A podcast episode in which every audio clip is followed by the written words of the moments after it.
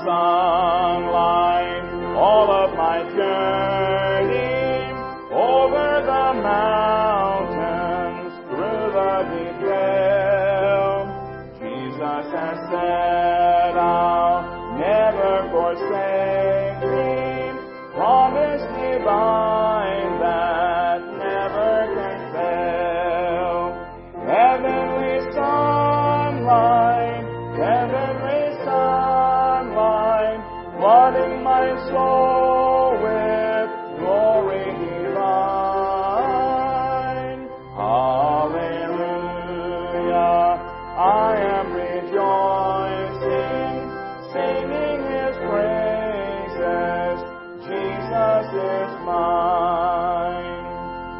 Shadows around me, shadows above me, never conceal my Savior and guide.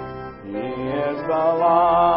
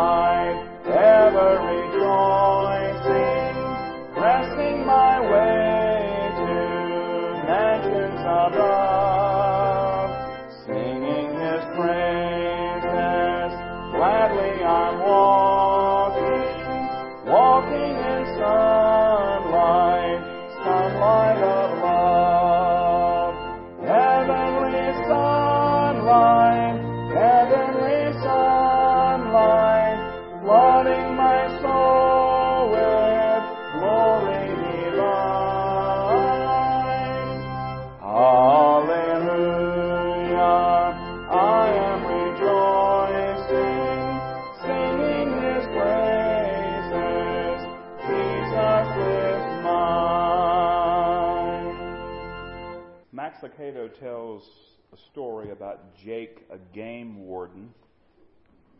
Already I can feel somewhat in the groan. Game warden, that's a tough position, isn't it? But Jake, a game warden, he was always amazed that Sam, a fisherman, showed up at the end of the day, and Sam would have a couple or three stringers full of fish. I mean, he just had a full, uh, bountiful amount of fish. Well, this happened even when all the other fishermen that were out that day came back with only two or three fish. There's Sam with these just amazing amounts of fish.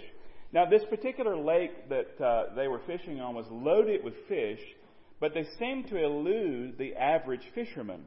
Uh, so there was a there was no limit on the number of fish that you could have, but there was, of course, a limit on the size fish. And all of Sam's fish that he would bring in, uh, they were large enough to bring home with him. Well, the curiosity of the game warden finally got the best of him, and so one, on one occasion he said to Sam, he said, "I'd like to know your secret. I'd like to know your secret." Well, Sam was a man who didn't use many words, so he simply said to the game warden these words Show up tomorrow morning. Well, the next morning, long before dawn, the game warden was there, and Sam showed up and met him, and they started the motor. And 30 or 40 minutes later, they were out in some secluded part of the lake. It was important to Sam that it was very secluded and nobody else was around. When they stopped the motor, everything got very still, and the game warden Jake just decided to kind of sit back and cross his eyes and watch Sam go to work and find out how in the world is he able to get so many fish. Well, about that time, Sam reached down into his tackle box. He pulled out a slender stick of dynamite. He lit it, tossed it up in the air. It hit the lake, and boom! There was a tremendous explosion.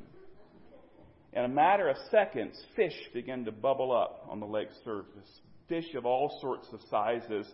And without saying a word, Sam just got his net and he began to kind of gather up the fish. And meanwhile, game warden Jake's just losing, losing his mind. He said, wait, you break all the rules. I'm going to throw the book at you. I, I'm, I'm going to, I'm going to stick you in jail. I can't believe you're doing this. And about that time, Sam reached in, got another stick of dynamite, lit it, and threw it into Jake's lap.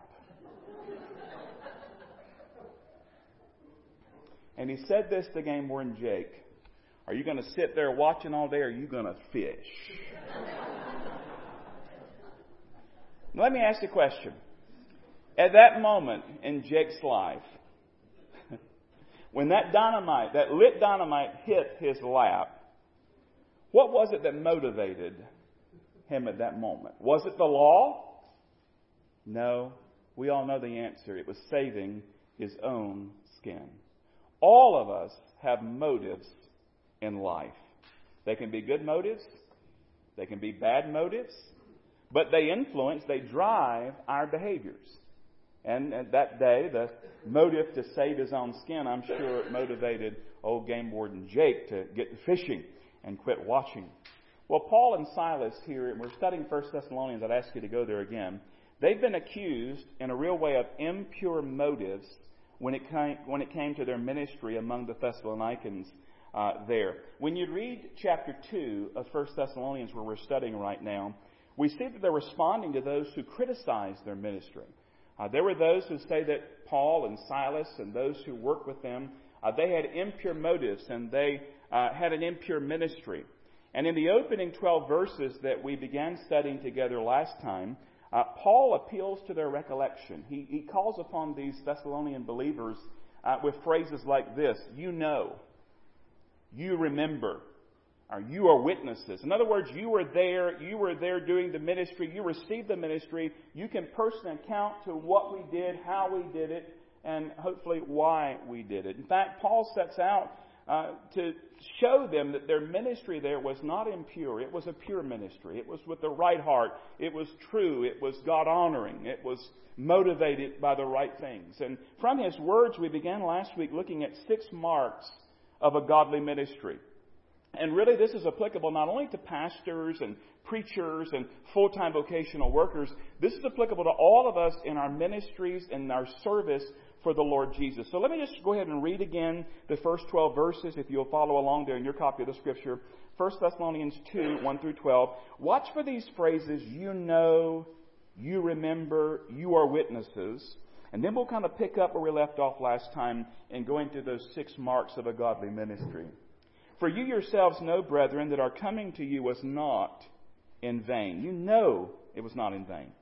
But even after we had suffered before and were spitefully treated at Philippi, as you know, we were bold in our God to speak to you the gospel of God in much conflict. For our exhortation did not come from error or uncleanness, nor was it in deceit. But as we have been approved by God to be entrusted with the gospel, even so we speak, not as pleasing men, but God who tests our hearts. For neither at any time did we use flattering words, as you know, nor a cloak for covetousness, God is witness. Nor did we seek glory from men, either from you or from others. We might have made demands as apostles of Christ. But we were gentle among you, just as a nursing mother cherishes her own children. So affectionately longing for you, we were well pleased to impart to you not only the gospel of God, but also our own lives, because you had become dear to us. For you remember, brethren, our labor and toil for laboring night and day that we might not be a burden to any of you, we preach to you the gospel of God. You are witnesses, and God also, how devoutly and justly and blamelessly we behaved ourselves among you who believe. As you know how we exhorted and comforted and charged every one of you, as a father does his own children, that you would walk worthy of God, who calls you into his own kingdom and glory. Now, I won't take the time to rehash them, beloved. But I gave you the first two marks last time. Six marks of a godly ministry from the words of Paul here under the inspiration of the Holy Spirit. First of all, it's not in vain. It's not a failure. He says that right off. And then secondly, we talked about the boldness that they had. Even after they had suffered persecution in Philippi, they came to Thessalonica and they also met opposition there. And, and, and those are two of the marks of a godly ministry. But there's a third mark I want to talk to you about today. And it's simply this. A godly ministry is pure. A godly ministry is pure. It's a pure ministry. The motives are pure, the practices are pure, they're clean, they're above reproach. Can you just listen for a moment? I want to read just a few of those verses again, this time from a different translation. I want to read them from the NLT. I just, just want to read 3 through 6 through the, from the NLT. Listen to what it says. So you can see we were not preaching with any deceit or impure motives or trickery. For we speak as messengers approved by God to be entrusted with the good news. Our purpose is to please God, not people. He alone examines the motives of our hearts. Never once do we try to win you with flattery, as you well know. And God is our witness that we were not pretending to be your friends just to get your money. As for human praise, we have never sought it from you or anyone. Verse 10 in the NLT says this You yourselves are our witnesses, and so is God, that we were devout and honest and faultless toward all of you believers. To summarize what he's saying here to these believers, it's simply this You all know that we did not try to trick you, to please you, or to rob you. And you know that's true. You're witnesses to it. Let's talk about those three phrases real quick. First of all, we didn't try to trick you. that's what he's saying there. In verse 3, this time from the NIV, just so you can hear it slightly different. By the way, you say, well, why do you use different versions? Why do you use different translations? Well, because they're a translation. Uh, originally, this is written in Greek, and so this is an English translation. I read it first time in New King James, then I read some in NLT, and this time Listen to what the NIV says. For the appeal we made does not spring from error or impure motives, nor are we trying to trick you. At no time was our message uh, uh, devised and given to trick you. It was a pure message with pure motives. He had already reminded them in verse 2 that this message had cost Paul and Silas. They weren't just, they weren't getting glory from this message, they were getting grief. They were getting opposition, persecution. They got beatings in Philippi. They got thrown in jail in Philippi. When they got to Thessalonica, they had opposition and trouble. They were, they were kind of put out of the city in many regards. And it's important that we remember, beloved, that when we're speaking to others, that we're actually sharing truth. Especially in ministry, we're sharing truth. That is the truth of the Word of God. That, that's the case whether we're teaching a Sunday school lesson or giving someone advice. People, listen, they need to hear God's word, not ours. They need to hear God's word. The truth of the matter is, I have nothing to share with you, really, if I'm not sharing this. You don't need my words, you need God's word. You don't need my advice, you need God's word. And when it comes to talking with people, and ministering to people and serving, we ought to constantly be returning to the Word of God and saying, you know, what God says in His Word. Well, God's Word says. Well, this verse says. Well, well, look at this Scripture. And we're pointing people back to the authority. How is it that a man can stand in a pulpit and preach authoritatively? Is it because of him? No, it's because of what he preaches if he's preaching the Word of God. The Word of God is the authority. And so what I give you today is the Word of God. And Paul says, listen, we weren't trying to trick you.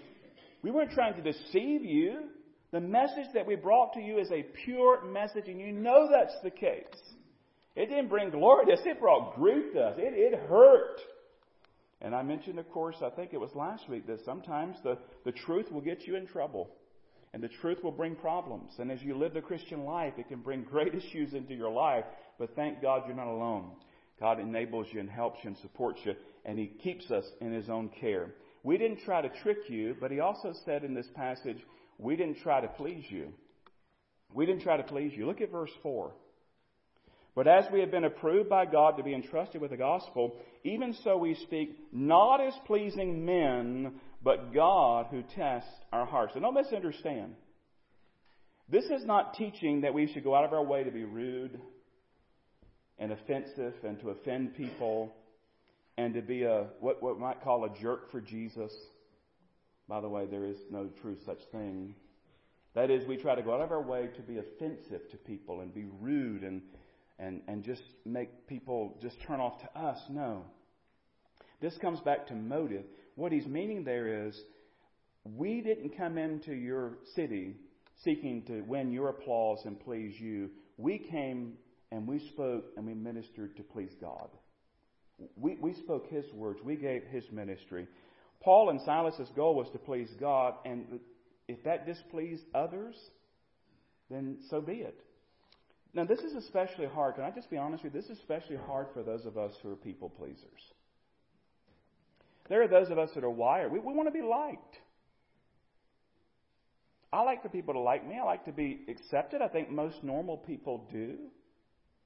Not many, and there might be some. Don't look around. Just keep your focus on me. There might be some that you think they'd like to be disliked. They they like to be that way. But the majority of us, we like to be like we like to please people. We like to be able to say yes, and we like to be able to, to do what people want us to do. But that can't be the motive for our life, and it can't be the motive for our ministries.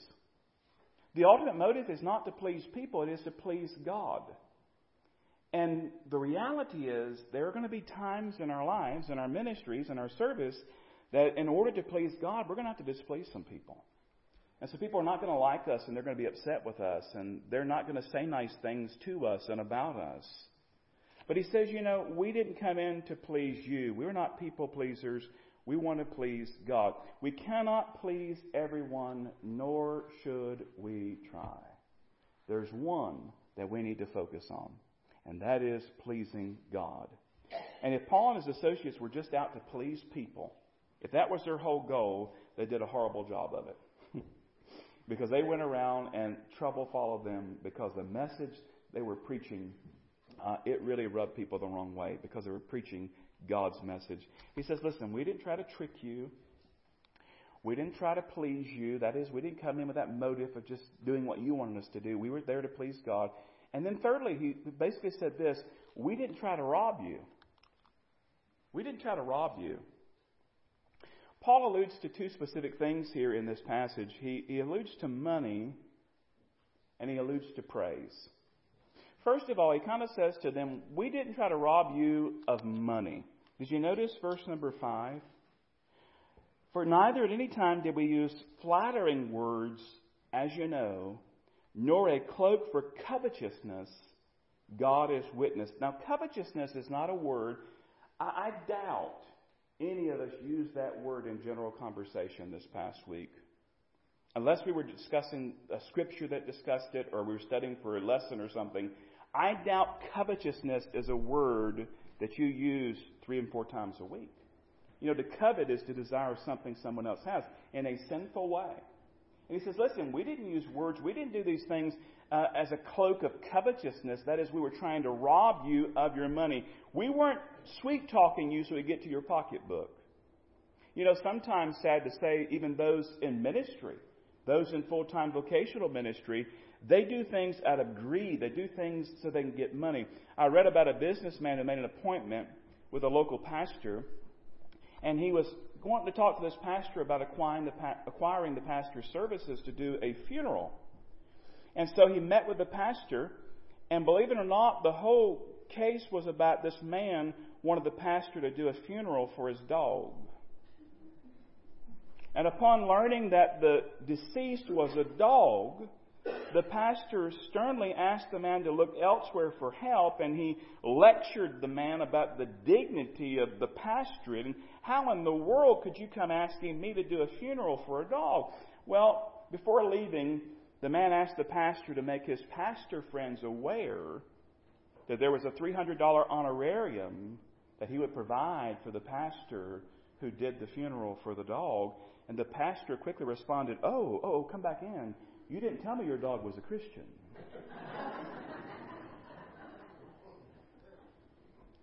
We can do things out of greed, out of a desire to pad our pocketbook. Beware of, of covetousness, the Bible says. This accusation, especially, must have really stung Paul and Silas. They had been so careful while they were in Thessalonica to work and provide their way so they were not even a burden to these people. Look at verse number 9. He says to them in verse 9, For you remember, brethren, our labor and toil. For laboring night and day that we might not be burdened to any of you, we preach to you the gospel of praise. We worked like dogs. I know that's, that's the Rodney version of the translation. We, we worked ourselves hard that we wouldn't have to be a burden to you. And, and we paid our way so we could share the gospel with you. We weren't there to rob you of money. You know that. We didn't take your money. But also, we didn't try to rob you of praise. Look, if you will, this time to verse number 6. He says, As for human praise, this is an NLT, as for human praise, we have never sought it from you or anyone else. This comes back to motive. Paul says, We didn't come there to get praise from you. That was not our intent. Our ministry was all about Jesus, not us. Now, I've got to be honest with you. This is an area where all of us, all of us, myself included, we have to be careful in this, even in doing ministry, to always direct the praise and the honor and the glory to whom it belongs to the Lord. He alone is worthy. It is possible to do ministry, service, good works, to help people personally. And the whole motive is not love for Jesus and love for the person. It's not the idea of serving them in Jesus' name. The real motive behind it at times, if we're not careful, can be so we get the praise. We get the glory. We get to hear about how nice we are and how good we are and how generous we are and how great we are and what a wonderful Christian we are and oh, you know, all these things. And we got to guard our hearts. Got to guard our hearts. Because it's so easy to move from true service and a motive of true service and, and to, well, no, it's now about me, and we kind of get puffed up about that. Paul calls upon them to testify. He says to be witness, and, and God as well, how they behaved among these precious Thessalonians here. Look at verse 10. You are witnesses, and God also. He says, listen, you remember, and we'll even call God to, to verify the truth of this. You are witnesses, of God also, how devoutly and justly and blamelessly we behaved ourselves among you who believed. In other words, he says, don't listen to just what we're saying. Remember how we lived. Remember how we ministered to you. Remember how we served you. Didn't have it in my notes, but just thought about the fact, you know, we're making memories in other people's minds about how we serve, and about how we treat others, and about what we do in regards to others. And our motive must always be to bring honor and glory to God. Our motives need to be pure. He says to these Thessalonians here, our motives were pure. Our ministry is pure. Our testimony speaks for itself. It's not just words that we're saying. It's not just words from our lips. It's our life. It backs it up. You remember. You know. You're witnesses. Other people are coming in and criticizing what we did here, but you know, our ministry was not in vain. It was not a failure. Look at what God did in your life. You know, we were bold to preach, even though it cost us personally. We were bold to preach it. Furthermore, it was pure. I mean, we weren't getting glory to ourselves. We weren't taking your money. We weren't seeking your praise. We always pointed you back to Jesus, Jesus, Jesus.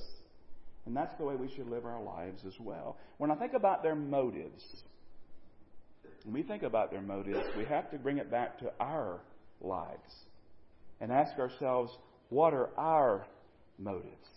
What are our motives when it comes to what we do? I read about a young man who had his eyes on a new girl. You know, guys do that. They're looking for a girl. He saw this new girl, and he wanted to get a date with this girl. And so he stopped by the candy shop in town and he told the salesman that he needed three candy arrangements. Well, that's interesting. Mean, not just one, not just two. He needed three candy arrangements for his date.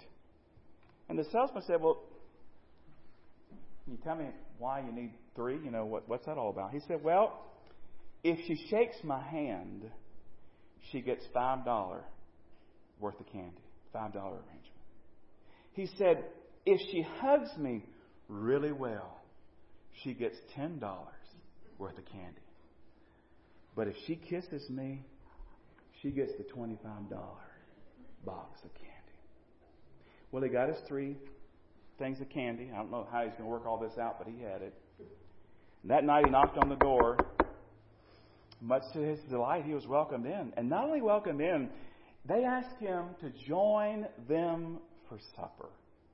Oh, that's always good when they invite you in for supper, especially when you got the girl there.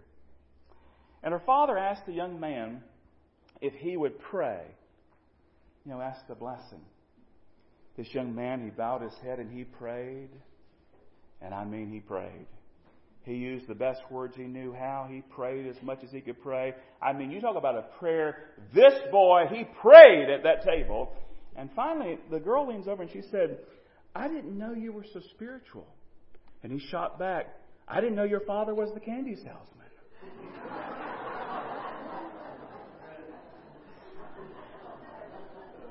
Why do we do what we do?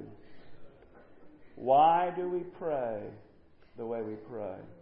Why do we serve the way we serve? Why do we give the way we give? What is it that motivates our behavior? What is it that motivates our activity? What is it that motivates our service for Jesus Christ? Our overarching theme must always be, our motive must always be, as we sing sometimes here, to God be the glory. Great things He hath done. Would you bow with me? Father, we've been challenged from your word today. Forgive us when we get off track and why we're serving and how we're serving. Father, forgive us. It's so easy at times to absorb some of that recognition and that praise and that glory for ourselves, to, to kind of puff ourselves up. We acknowledge today that you alone are worthy of all honor and glory and praise. Thank you for allowing us the privilege of serving you. It is a privilege. We acknowledge that. Even on the most difficult days, it is an honor to serve the King of Kings and Lord of Lords. So, would you search our hearts today? Would you help us all as believers to look at our lives and be honest with ourselves and really allow the Holy Spirit to search our hearts and see if there might be some things that we're not doing with the right motive? And get right about those things. And then, Lord, as we go throughout this week and in the days that would follow this message and this meeting, would you help us to be alert? Would you help us to begin to measure our motives as we carry our lives? Would you help us to stop and be honest with ourselves and correct ourselves? I pray your Holy Spirit to work in our lives and to really begin to show us the true motives of our heart. Thank you, Father, that you don't condemn us. You, you correct us. You work with us to help us to be more like Jesus. Lord Jesus, we love you today. We serve you only because you first loved us. And you showed us the way by your selfless, sacrificial service. So continue to teach us from this book. Thank you for these words. Father, if somebody's here today and they don't know you, I pray today will be the day where your Holy Spirit touches their heart and they place their faith in Christ. We love you. We praise you. We bring glory to you now. In Jesus' name, amen. Our closing hymn this morning, and the altar is open. I'd rather have Jesus, number 530.